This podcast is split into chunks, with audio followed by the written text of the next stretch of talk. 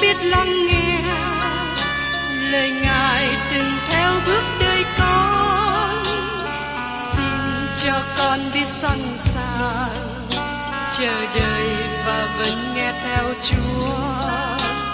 Xin cho con biết sẵn sàng thực hành lời chúa đã truyền ban. Hân hoan chào mừng quý vị đón nghe chương trình Tìm hiểu Thánh Kinh. Đây là một chương trình học kinh thánh liên tục và hệ thống trong thời gian 5 năm. Chúng ta sẽ lần lượt khảo sát từ sáng thế ký cho đến khải huyền. Mục sư tiến sĩ McGee là người được Chúa dùng để sáng lập và thực hiện chương trình này. Ông tin rằng lời của Đức Chúa Trời có khả năng đáp ứng mọi nhu cầu cho tất cả mọi người trên thế giới, không phân biệt chủng tộc, văn hóa, trình độ tuổi tác hay phái tính. Ước mong quý vị theo dõi liên tục và giới thiệu cho thân nhân bạn hữu cùng đón nghe.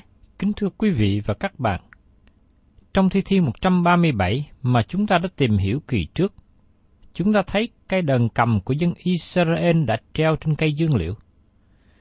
Đến thi thiên 138, tại đây chúng ta thấy cây đờn cầm trở lại trong tay của người tin kính Đức Chúa Trời, được dùng để ngợi khen và thờ phượng Đức Giê-hô-va.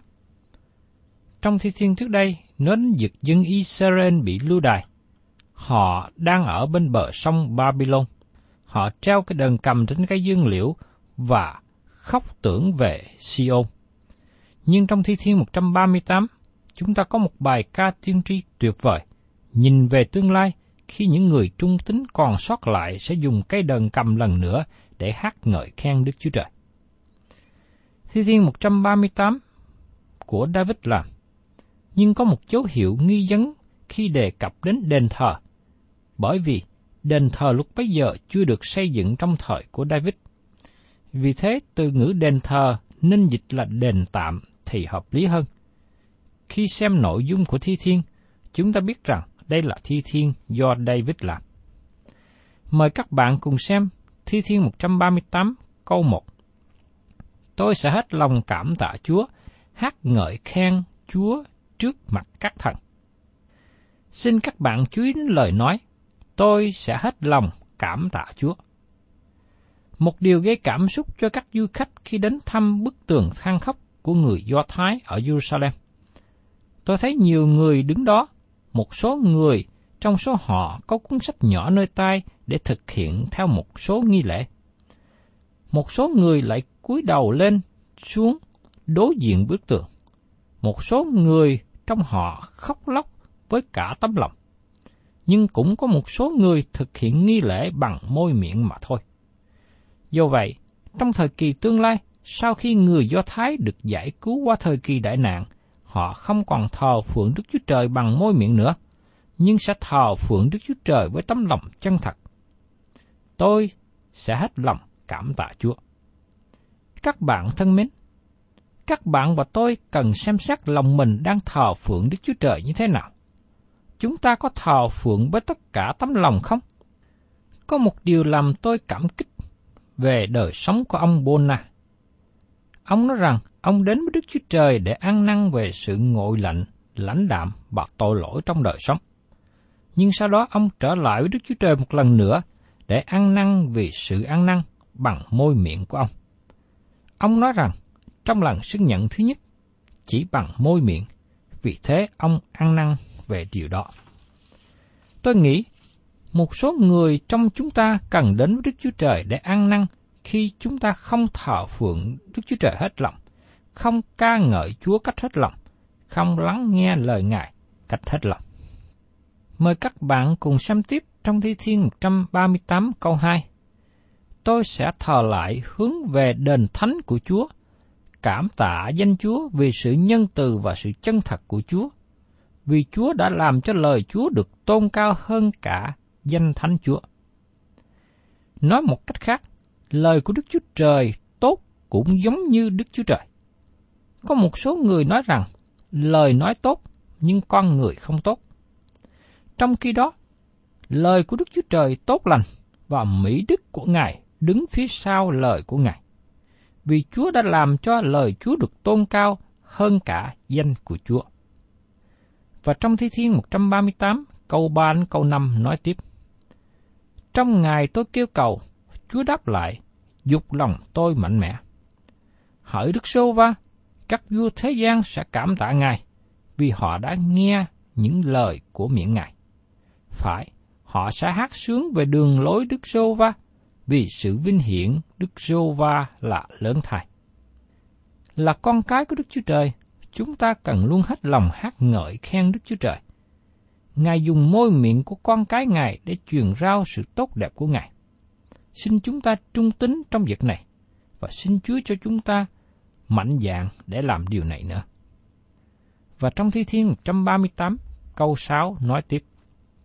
Dầu Đức Sêu Va cao cả, thì cũng đói đến những người hèn hạ, còn kẻ kiêu ngạo, Ngài nhận biết từ xa. Đức Chúa Trời là đấng cao cả hơn mọi loài, nhưng Ngài là hạ mình xuống thấp. Có nhiều lần trong lời của Chúa nói về sự hạ mình. Như được chép trong sách Gia Cơ đoạn 4 câu 6. Vì vậy, Kinh Thánh chấp rằng Đức Chúa Trời chống cự kẻ kiêu ngạo, nhưng ban ơn cho kẻ khiêm nhường. Trong phi rơ thứ nhất, đoạn 5 câu 6. Vậy, hãy hạ mình xuống dưới tay quyền phép của Đức Chúa Trời, hầu cho đến kỳ thuận hiệp, Ngài nhắc anh em lên. Trong Kinh Thánh nói nhiều về sự hạ mình. Đó là điều Đức Chúa Trời để ý và nhận biết. David cũng là người khiêm nhường. Như chúng ta xem ở trong Thi Thiên đoạn 131 câu 1 nói rằng Hỡi Đức Sô Va, lòng tôi không kiêu ngạo, mắt tôi không tự cao. Tôi cũng không tìm tòi những việc lớn hoặc những việc cao kỳ quá cho tôi. Và trong Esai đoạn 57 câu 15 Đấng cao cả ở trên đời đời vô cùng, danh Ngài là Thánh, có phán như vậy. Ta ngự trong nơi cao và thánh, với người có lòng ăn năn đau đớn và khiêm nhường, đặng làm tươi tỉnh thần linh của những kẻ khiêm nhường và làm tươi tỉnh lòng người ăn năn đau đớn. Sứ đồ Führer cũng viết trong thư tín của ông. Führer thứ nhất đoạn 5 câu 5. Cũng khuyên bọn trẻ tuổi hãy phục theo các trưởng lão, hết thải đối đãi với nhau phải trang sức bằng khiêm nhường, vì Đức Chúa Trời chống cự kẻ kiêu ngạo và ban ơn cho kẻ khiêm nhường. Và ông nói tiếp ở trong sách Führer thứ nhất đoạn 3 câu 4. Nhưng hãy tìm kiếm sự trang sức bề trong, giấu trong lòng, tức là sự tinh sạch, chẳng hư nát của tâm hồn dịu dàng, im lặng. Ấy là giá quý trước mặt Đức Chúa Trời. Tất cả Kinh Thánh chỉ cho chúng ta biết rằng Đức Chúa Trời quan tâm nhiều đến sự khiêm nhường. Xin chúng ta hết lòng và cẩn thận để sống trong sự khiêm nhường, bước đi trong sự khiêm nhường để hưởng được phước hạnh của Đức Chúa Trời ban cho. Và trong Thế Thiên 138 câu 7 đến câu 8. Dẫu tôi đi giữa gian trưng, Chúa sẽ làm cho tôi được sống giơ tay Chúa ra, chống trả cơn giận của kẻ thù nghịch tôi, và tai hữu Chúa sẽ cứu tôi. Đức Rô Va sẽ làm xong công việc thuộc về tôi. Hỡi Đức Rô Va, sự nhân từ Ngài còn đến đời đời, xin chớ bỏ công việc của tai Ngài. Đây là cách nói của cụ ước về công việc của Đức Chúa Trời Trong Tăng ước sách Philip đoạn 1 câu 6, Phaolô nói rằng, Tôi tin chắc rằng đấng đắc khởi làm việc lành trong anh em sẽ làm trọn hết cho đến ngày của Chúa Giêsu Christ. Qua kinh nghiệm của đời sống bản thân tôi, từ khi Chúa làm việc lạ lùng trong đời tôi qua việc cứu rỗi tôi, và từ đó đến nay, công việc của Chúa vẫn luôn tiếp tục trên đời sống của tôi. Hay nói khác hơn là, Chúa đã khởi sự làm việc lành trong đời sống của anh em, Chúa vẫn tiếp tục làm điều đó. Và trong Thi Thiên 139, ngợi khen về mỹ đức của Đức Chúa Trời. Thi Thiên 139 của David làm cho thầy nhạc chánh. Đây là một thi thiên nói về giáo lý thần học. Nó khải thị cho chúng ta biết về mỹ đức của Đức Chúa Trời trong mối quan hệ với các tạo vật của Ngài. Thi thiên này khải thị cho chúng ta biết rằng Đức Chúa Trời biết tất cả mọi sự. Đức Chúa Trời ở khắp mọi nơi. Đức Chúa Trời có thể làm được mọi sự. Đức Chúa Trời có thể làm tất cả mọi điều trong quyền năng của Ngài. Thi Thiên 139 trả lời một số câu hỏi thích đáng cho chúng ta. Bây giờ mời các bạn cùng tìm hiểu đến phần thứ nhất. Đức Chúa Trời biết hết mọi sự. Trong Thi Thiên 139 câu 1 Hỡi Đức Sô Va, Ngài dò sát tôi và biết tôi. Điều này nói về sự hiểu biết vô hạn của Đức Chúa Trời. Ngài biết rõ các bạn, Ngài biết rõ tôi.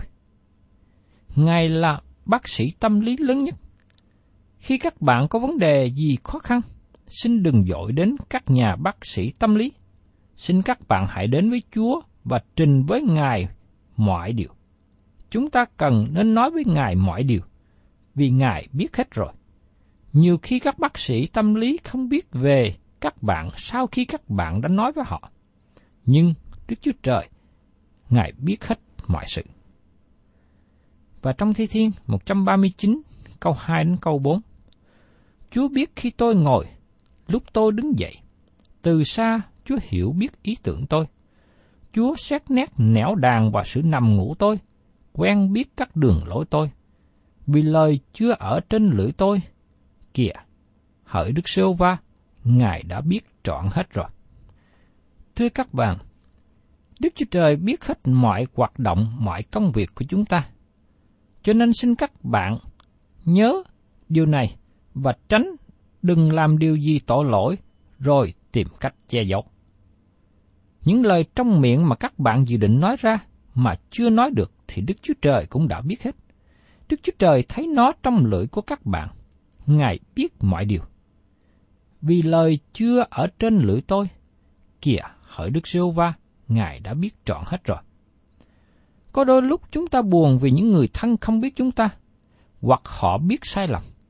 Nhưng xin các bạn nhớ rằng Đức Chúa Trời biết rõ chúng ta, cho nên khi chúng ta bị hiểu lầm, xin các bạn hãy đến với Đức Chúa Trời để được sự an ủi.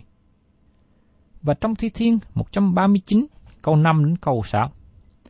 Chúa bao phủ tôi phía sau và phía trước, đặt tay Chúa trên mình tôi. Sự tri thức dường ấy diệu kỳ quá cho tôi, cao đến nỗi tôi không với kịp. Các bạn có thể hỏi, làm sao Đức Chúa Trời có thể biết hết được như vậy? Tôi không biết, và tác giả Thi Thiên cũng không biết. Sự tri thức dường ấy thật diệu kỳ quá cho tôi, cao đến nỗi tôi không với kịp. Thật ra sự hiểu biết của Đức Chúa Trời không làm chúng ta kinh sợ, nhưng làm cho chúng ta có sự an ủi. Ngài biết tôi, nhưng Ngài vẫn cứu tôi. Đó là một điều ngạc nhiên. Có một số người các bạn tiếp nhận, nhưng sau đó các bạn lại thất vọng về người đó. Các bạn nghĩ rằng các bạn biết họ, nhưng các bạn không thật sự biết hết. Nhưng thật lạ lùng làm sao? Đức Chúa Trời biết chúng ta là người xấu xa, nhưng Ngài vẫn cứu chúng ta. Đức Chúa Trời là đấng lạ lùng. Ngài biết David, nhưng Ngài không hạ David xuống, không bỏ David đi. Đức Chúa Trời biết đức tin của David mà chúng ta không biết. Đức Chúa Trời biết lòng của David và không để ông xa ngã. Đức Chúa Giêsu đã biết Phi-rơ chối Chúa, Ngài cũng biết Juda phản Ngài. Chúng ta không hiểu biết mọi điều, nhưng Đức Chúa Trời hiểu biết hết mọi sự. Rất tiếc, ngày nay có một số người nghĩ rằng họ không biết và Đức Chúa Trời cũng không biết nữa. Cũng có một số người nghĩ rằng họ cố gắng tìm cách che giấu thật kỹ. Nhiều người xung quanh không biết và họ nghĩ rằng Đức Chúa Trời cũng không biết. Đây là những người suy nghĩ sai lầm. Người Việt chúng ta thường nói rằng không có điều gì giấu dưới ánh nắng mặt trời, hay không có một điều gì giấu kính trước mặt Đức Chúa Trời. Vì thế, con cái của Đức Chúa Trời cần trình dân trên Ngài mọi điều. Và phần kế tiếp, chúng ta tìm hiểu trong Thi Thiên 139, nói về Đức Chúa Trời hiện diện khắp mọi nơi. Mời các bạn cùng xem tiếp trong Thi Thiên 139, câu 7 đến câu 8. Tôi sẽ đi đâu xa thần Chúa? Tôi sẽ trốn đâu khỏi mặt Chúa? Nếu tôi lên trời, Chúa ở tại đó. Vì tôi nằm giam phủ, kìa, Chúa cũng ở đó dù các bạn có thể đi bất cứ nơi nào, các bạn vẫn không thể đi xa khỏi Đức Chúa Trời. Dù các bạn lên rừng, lên núi, đi xuống biển, đi qua bờ bên kia biển, các bạn vẫn không thể đi khỏi sự hiện diện của Đức Chúa Trời. Ngay cả một số người đi xuống âm phủ, nơi để cho người chết ở, hay các bạn chui dưới lòng đất, Đức Chúa Trời vẫn ở đó. Xin các bạn để ý rằng, không phải Đức Chúa Trời hiện diện mỗi nơi trong mỗi lúc. Như một số người trong chúng ta có dịp đi nhiều nơi trong nước và đi nhiều nơi trên thế giới. Nhưng Đức Chúa Trời hiện diện khắp nơi trong một lúc. Nói một cách khác, hiện nay Đức Chúa Trời hiện diện ở Việt Nam, nhưng cùng lúc đó Ngài cũng hiện diện ở Cambodia, ở Trung Quốc, ở Thái Lan, vân vân. Và trong Thi Thiên 139 câu 9 Nhược bằng tôi lấy cánh hừng đông bay qua ở tại cuối cùng biển. Các bạn không thể đi bất cứ nơi nào để tránh khỏi Đức Chúa Trời.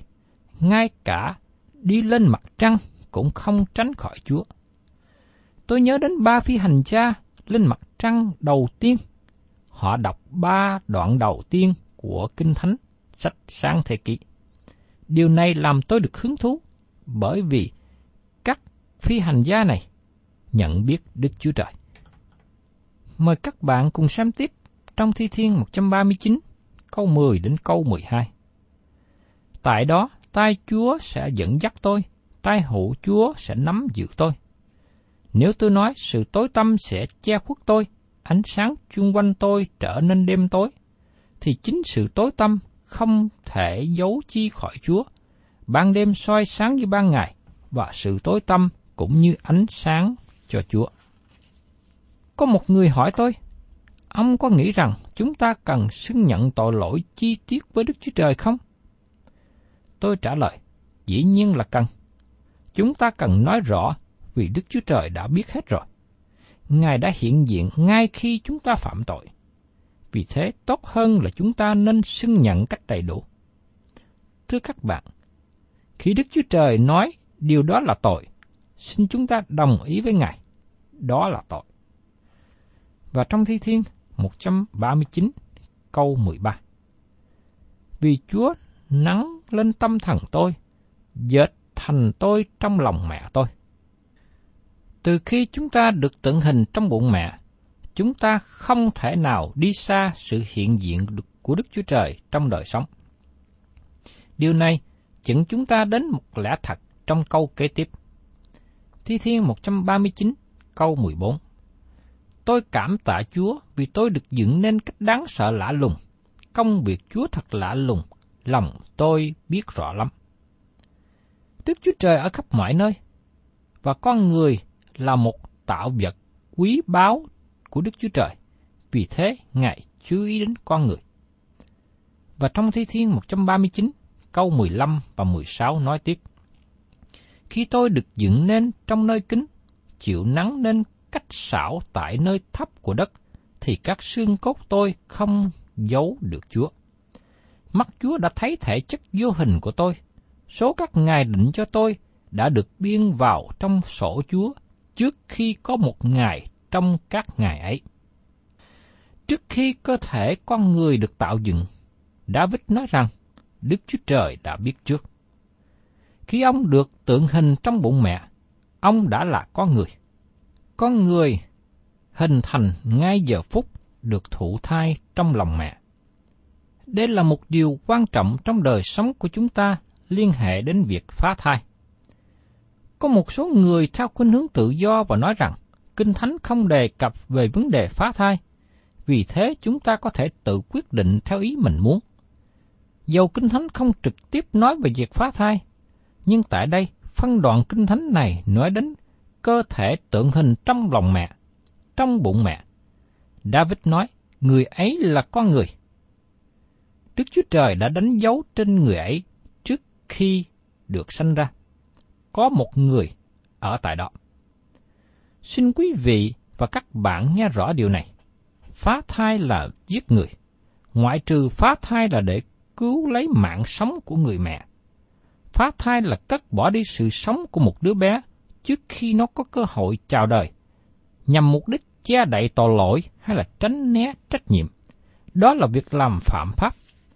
Xin các bạn nhớ rằng, không phải tôi là người nói điều này, nhưng David là người chiết ra theo sự hướng dẫn của Đức Thánh Linh.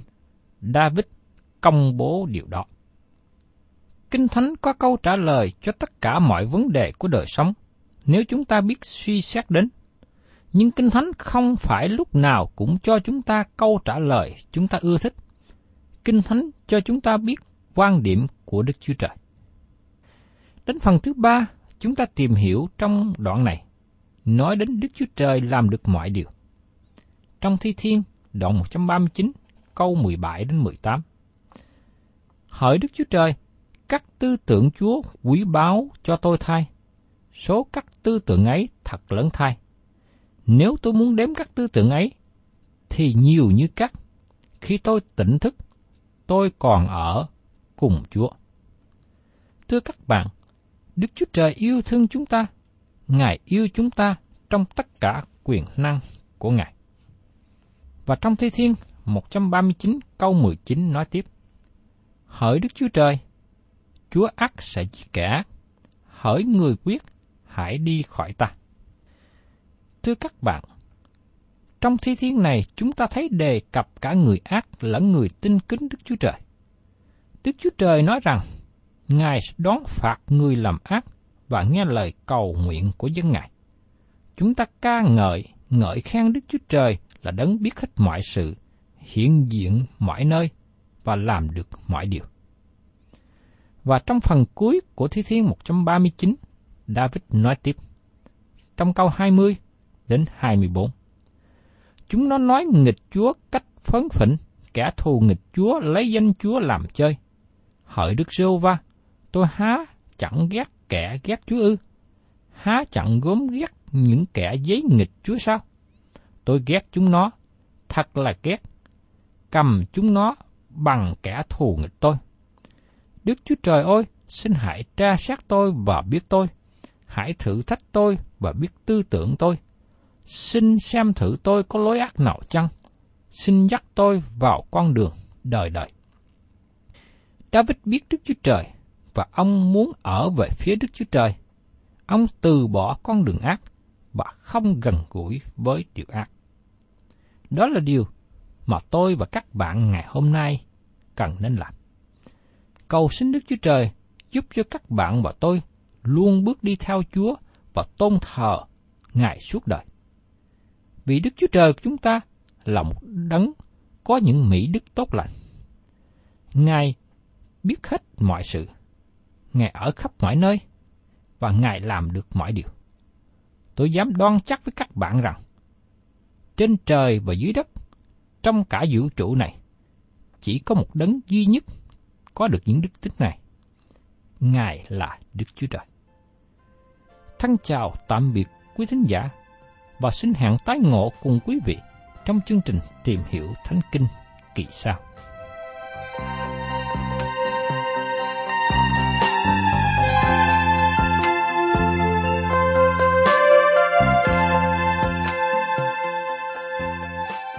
Cảm ơn quý vị đã đón nghe chương trình Tìm hiểu Thánh Kinh. Nếu quý vị muốn có loạt bài này, xin liên lạc với chúng tôi theo địa chỉ sẽ được đọc vào cuối chương trình. Kính chào quý thính giả.